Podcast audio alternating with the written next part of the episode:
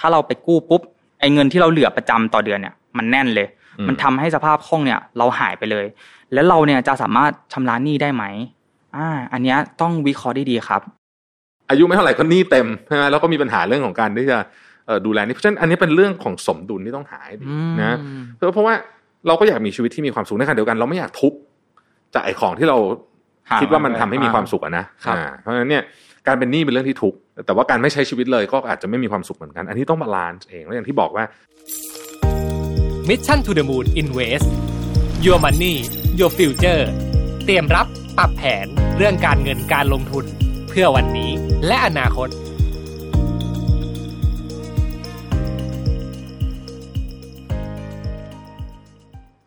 สวัสดีครับ ยินดีต้อนรับเข้าสู่รายการ Mission to the Moon Invest ครับ ผมภูริวัฒน์วุฒิธนัยโรธครับ ครับแล้วก็ผมรวินทานุสาหะครับ สวัสดีครับพี่แท็บสวัสดีครับชัด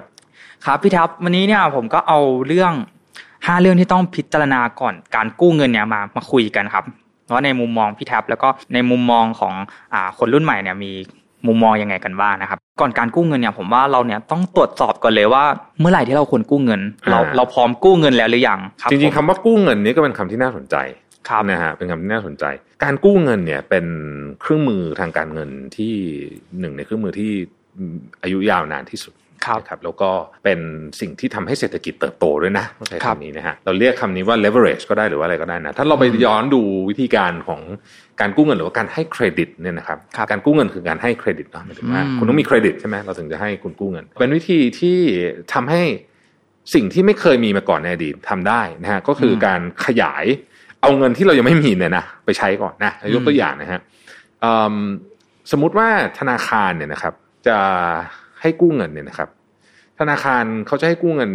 สมมติหนึ่งร้อยเนี่ยนะฮะครับเขาไม่จำเป็นต้องมีเงินอยู่หนึ่งร้อยนะอืม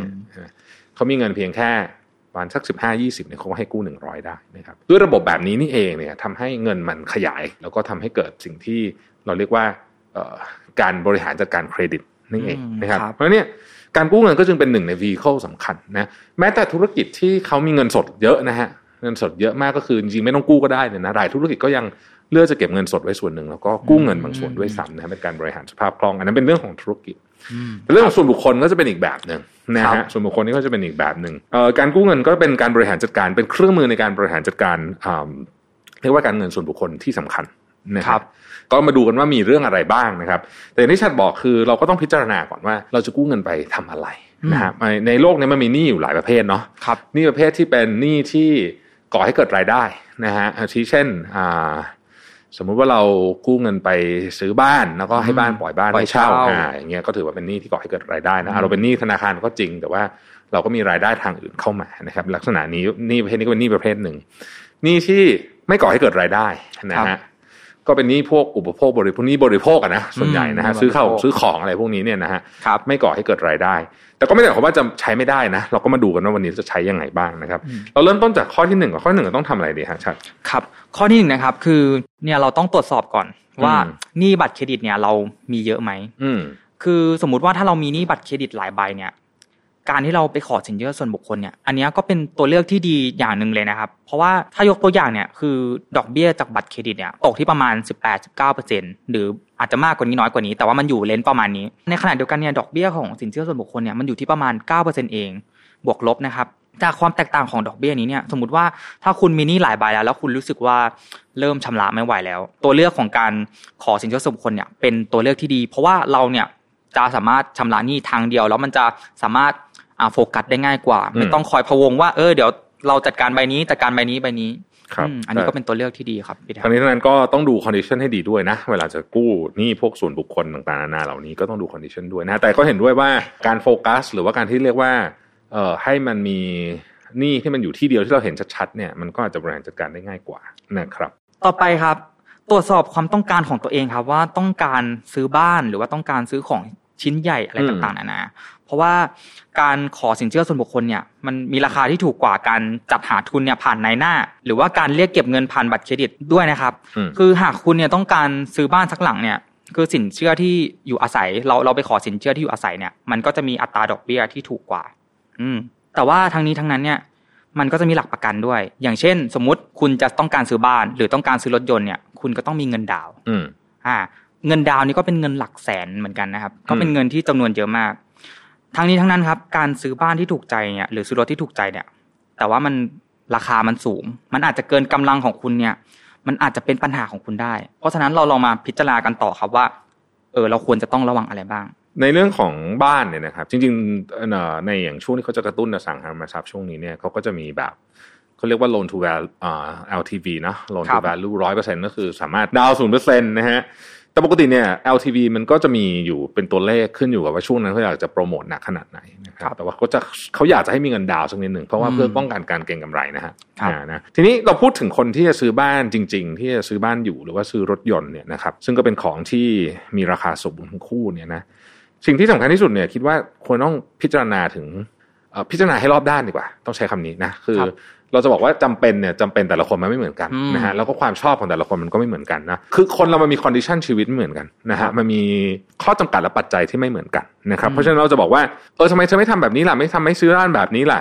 เออมันก็คงจะยากที่จะตอบเพราะมันแต่ละคนมันก็มี condition ที่ไม่เหมือนกันแค่คนมีลูกไม่มีลูกเออหรือว่าคนที่มีเอาไม่ต้องลูกหรอกเอาแค่มีเลี้ยงหมาหรือเปล่าแค่นี้นะ condition ก็ต่างกันเยอะแล้วนะฮะเอาครับแค่นี้เนาะแต่ว่าเวลาพิจารณาที่ดีเนี่ยนะครับเราควรจะพิจารณาหลายๆ มิตินะเอาเอาบ้านแล้วกันนะครับ บ้านเนี่ย เราอาจจะมองในมุมที่ว่าหนึ่งก็คือว่า เราวางแผนชีวิตยังไง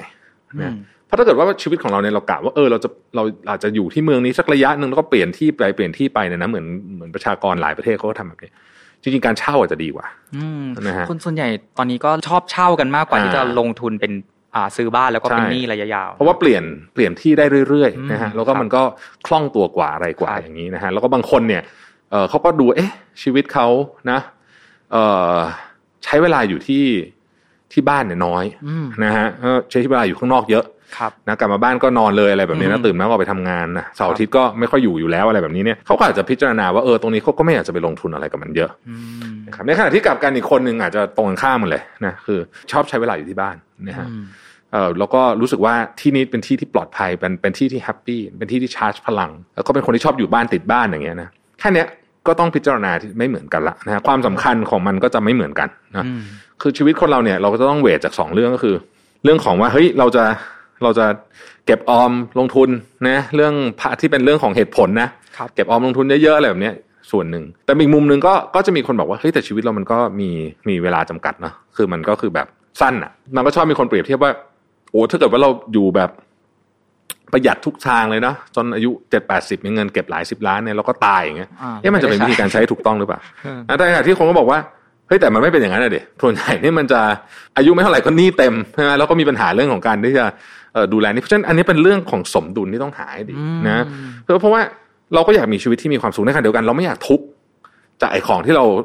หาคิดว่ามันทำให้มีความสุขอะนะครับอ่าเพราะฉะนั้นเนี่ยการเป็นหนี้เป็นเรื่องที่ทุกข์นะครับแต่ว่าการไม่ใช้ชีวิตเลยก็อาจจะไม่มีความสุขเหมือนกัน อันนี้ต้อง balance เองแล้วอย่างที่บอกว่า อันนี้เป็นเรื่องที่ปัจเจกมากก็ต้องมาตอบโจทย์ของเราเองสำคัญคือเราอะต้องมา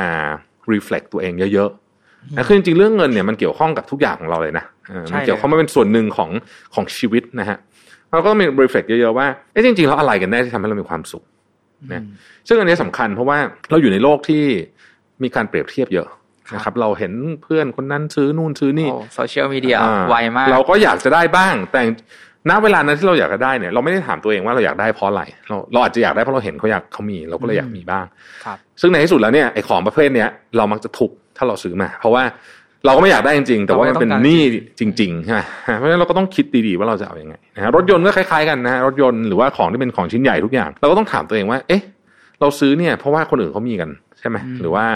หรือว่าเราซื้อเพราะเราอยากได้จริงๆนะเพราะว่าในที่สุดแล้วเนี่ยพอเป็นหนี้เนี่ยมันก็มันก็เป็นภาระนะครับใช่ครับแล้วก็ต้องมาดูวงเงินด้วยนะอ่านี่ก็สำคัญนะว่าเดือนหนึ่งเนี่ยเรามีรายได้สักเท่าไหร่ แล้วเราก็จะใช้มันประมาณเท่าไหร่นะฮะโดยหลักการเนี่ยไอของที่มันเป็นฟิกซ์เนี่ย นะฮะก็คือมันต้องใช้ทุกผ่อนทุกเดือนเนี่ยนะก็อย่าให้มันเยอะมาก เพราะว่าไม่งั้นมันจะเหนื่อยนะฮะครับสักสามสี่สิบเปอร์เซ็นต์นี่ก็ถือว่าอืมเยอะแล้วนะฮะถ้ามันก็ไปถึงหกเจ็ดสิบเนี่ยไม่ไหวโอ้นะอ่าแน่นก็หกเลยครับอืมการที่เราจะเป็นหนี้เนี่ย แล้วเราต้องผ่อนชำระทุกเดือนเนี่ย คือหนี้ทุกอย่างที่เราต้องจ่ายรายเดือนเนี่ย มันไม่ควรที่จะเกินหนึ่งในสามของรายได้ของเราด้วยอืมแล้วทั้งนี้ทั้งนั้นเนี่ยคือเราก็ควรดูว่าเอาวงเงินที่เราได้รับ หรืออัตราดอกเบี้ยที่เราต้องจ่ายประจำเนี่ย มันคุ้มค่า กับการลงทุนในครั้งนี้ไหม กับการเป็นหนี้ในครั้งนี้ไหมอืมและจำนวนงวดนะครับระระยะเวลาในการผ่อนชำระเนี่ย มันนานเกินไปไหม มันเป็นยังไง อันนี้เราก็ต้องมาพิจารณาประกอบไปด้วย อืมครับผม ข้อต่อไปเป็นเรื่องของการตรวจสอบเรื่องฉุกเฉินที่อาจจะต้องใช้เงินก้อนใหญ่ใช่ไหมฮะชีวิตคนเราเนี่ยมันมีเรื่องฉุกเฉินได้เสมอนะครับ ไม่มีก็ดีนะ ไม่มีก็ดีนะฮะแต่ว่าส่วนใหญ่มันก็จะต้องมีบ้างนะฮะว่า เอ้ยมันก็จะมีป่วยบ้าง อาจจะไม่ใช่เราป่วยจะเป็นคนอื่นเป็นญาติพี่น้องอะไรของเราป่วยนะครับหรือมันมีเรื่องเยอะๆนะที่มันเรื่องฉุกเฉินนะฮะเราจะทำยังไงดีเมื่อมีเรื่องฉุกเฉินเหล่านี้อะครับรบก็แน่นอนว่าชีวิตเราเนี่ยมีเรื่องให้ใช้เงินเนี่ยเสมอนะครับ แต่ก็มีบางครั้งเนี่ยที่เราต้องใช้เงินก้อนใหญ่อย่างเลี่ยงไม่ได้นะครับ อย่างเช่นงานแต่งหรือว่าจัดงานต่างๆนะครับ ค่าใช้จ่ายเหล่านี้เนี่ยมันจะถูกลงมากถ้าเราเนี่ยไปขอสินเชื่อส่วนบุคคล แทนการใช้บัตรเครดิตครับพี่แท็บ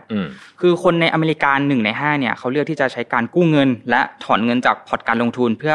มาใช้สำหรับจัดงาน แล้วก็ใช้สำหรับสิ่งที่มันจำเป็นและฉุกเฉินจริง ๆ ครับ ผมเขาคิดว่าอะไรที่จำเป็นเนี่ยเขาก็ใช้ แต่ทั้งนี้ทั้งนั้นเนี่ยผมอยากให้ทุกคนลองคิดตามกันนะครับว่า เราเนี่ยต้องแยกแยะจริง ๆ ว่าอะไรเนี่ยจำเป็นไม่จำเป็น เพราะว่าถ้าทุกคนเนี่ยคิดว่าเรื่องเนี้ยต้องใช้เงินจำเป็น เรื่องนี้ต้องใช้เงินจำเป็น จำเป็นไปทุกเรื่องเลย สุดท้ายแล้วมันจะไม่มีเรื่องที่จำเป็นจริง ๆ ครับพี่แทบอืมอืมและหลายคนเนี่ยเป็นอย่างนั้นแล้วแยกแยะไม่ได้ด้วย อืมฉัดพูดถูกฮะเรื่องเรื่องถ้าให้ตอบจริงเนี่ยเรื่องเรื่องส่วนใหญ่ที่เราคิดว่าจำเป็นต้องใช้เงินส่วนใหญ่ไม่ค่อยจำเป็นหรอกต้องพิจารณาดีๆนะครับพิจารณาดีอะต่อไปก็ต้องตรวจสอบความสามารถของตัวเองเป็นยังไงครับเรื่องนี้ครับ ก็หลายๆคนครับ อ่าทำงานประจำเพิ่งทำงานเงินเดือนยังไม่เยอะมาก แต่ว่าจะกู้บ้านดีไหมจะกู้รถยนต์ดีไหม ตอนนี้อะเงินเงินเดือนเหลืออยู่ เอ๊เงินเหลือนี่เราไปกู้ดีไหม ถ้าเราพิจารณาดีดีดีแล้วเนี่ย ถ้าเราไปกู้ปุ๊บ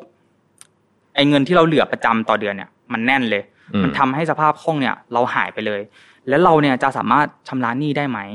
อ่าอันนี้ต้องวิเคราะห์ได้ดีครับ ผมยกตัวอย่างในบางสถานการณ์แล้วกันครับคือการที่เราเนี่ยรอบรู้ในหลากหลายทักษะที่นำมาใช้ในสถานการณ์ของการทำงานได้เนี่ย เราเนี่ยมีโอกาสที่จะเติบโตในหน้าที่การงานเนี่ยมากกว่าคนอื่นด้วยนะครับ เมื่อเราเติบโตในหน้าที่การงานเนี่ย แน่นอนว่ารายได้เราโตขึ้นเรื่อยๆ แน่นอน ความสามารถในการชำระหนี้ของเราก็จะเพิ่มมากขึ้น เราก็จะไม่ต้องกังวลเลยว่า เอ้ยหนี้เดือนนี้เดือนหน้าเราจะจ่ายยังไง เพราะว่าเมื่อเรา เป็นคนที่ขยันพัฒนาตัวเองเรื่อยๆแล้วรายได้เราก็เติบโตขึ้นด้วย เราก็ไม่ต้องกังวลเรื่องนี้ด้วยครับ และผมอยากให้ทุกคนลองคิดแบบนี้ครับ สมมุติว่าคุณเนี่ยกังวลว่าคุณจะกู้ดีไหม จะซื้อบ้านซื้อรถยนต์ดีไหม ให้ลองทำแบบนี้ครับ คุณลองไปดูบ้านดูรถยนต์ที่คุณชอบ ดูราคามาแล้ว คุณต้องจ่ายรายเดือนเท่าไหร่ คุณลองผ่อนลมไปก่อนไหมสักหกเดือนสักปีหนึ่ง เมื่อคุณต้องอยู่ในสถานการณ์นั้นนะ คุณจะสามารถชำระหนี้ได้ต่อเนื่องจริงๆไหมอ่า สมมุติครบหนึ่งปีปุ๊บ คุณมีเงินก้อนแหละ คุณสามารถเอาเงินก้อนตรงนั้นน่ะ ไปดาวบ้านไปดาวรถยนต์ก็ได้ และมันเป็นการสร้างวินัยของคุณด้วย อ่า ตรงนี้ผมว่าเป็นวิธีที่ดีที่หลาย ๆ คนเนี่ยก็ลองเอาไปใช้กันจริง และหลาย ๆ คนที่ยังไม่ได้ลองเนี่ยสามารถลองเอาไปใช้ได้นะครับ ตรงนี้ วิธีนี้ก็ดีนะก็ลองผ่อนดูจริง ๆ เลยนะ เข้าไปเก็บในสักบัญชีหนึ่งว่าผ่อนจริงแล้วไหวไหมชีวิตเปลี่ยนไปหรือเปล่านะฮะครับ อืม ข้อสุดท้ายคือการตรวจสอบแผนการเกษียณนะครับ ซึ่งเรื่องนี้เป็นเรื่องที่น่าเป็นห่วงมากสำหรับประเทศไทยนะประเทศไทยเนี่ยเรามีสถานการณ์ที่เราเรียกว่าแก่ก่อนรวยนะฮะ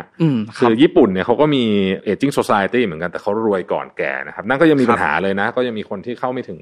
รายได้ที่เพียงพอ แต่ว่านั่นเขาสวัสดิการเขาดีมาก แต่ว่าของประเทศไทยเนี่ยไม่มีไม่เยอะไม่เยอะนะฮะเพราะฉะนั้นเนี่ยเราก็จะต้องดูว่าเอ๊ะเราจะมีชีวิตอีกกี่ปีหลังจากที่เราไม่ได้ทำงานแล้ว นะเราจะเอาเงินมาจากไหน อืมนะฮะลองถามตัวเองง่ายๆแบบนี้ครับ คุณจะทำงานถึงอายุเท่าไหร่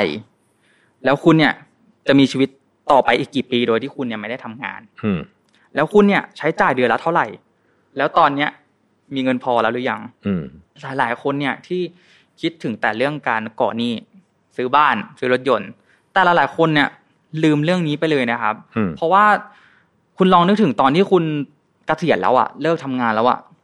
นี่คุณหมดตอนนั้นแล้วหรือยัง หรือคุณเลิกทำงานแล้ว แล้วนี่ยังมีอยู่ คุณเลิกทำงานแล้ว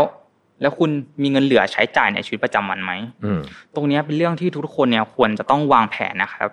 ผมไกด์ง่าย ๆ แบบนี้แล้วกันครับ สมมติตอนนี้คุณสมมติอายุยี่สิบห้าเพิ่งเริ่มทำงานได้ไม่นาน คุณจะทำงานไปถึงอ่าอายุหกสิบแล้วคุณจะมีอายุถึงแปดสิบปีอย่างเงี้ยช่วงระหว่างหกสิบถึงแปดสิบปี มันมีแกลบยี่สิบปีใช่ไหมครับ คุณก็ลองคิดดูว่าคุณเนี่ยจะใช้จ่ายเดือนละเท่าไหร่ คุณก็เอามาคูณจำนวน 20 ปีเข้าไป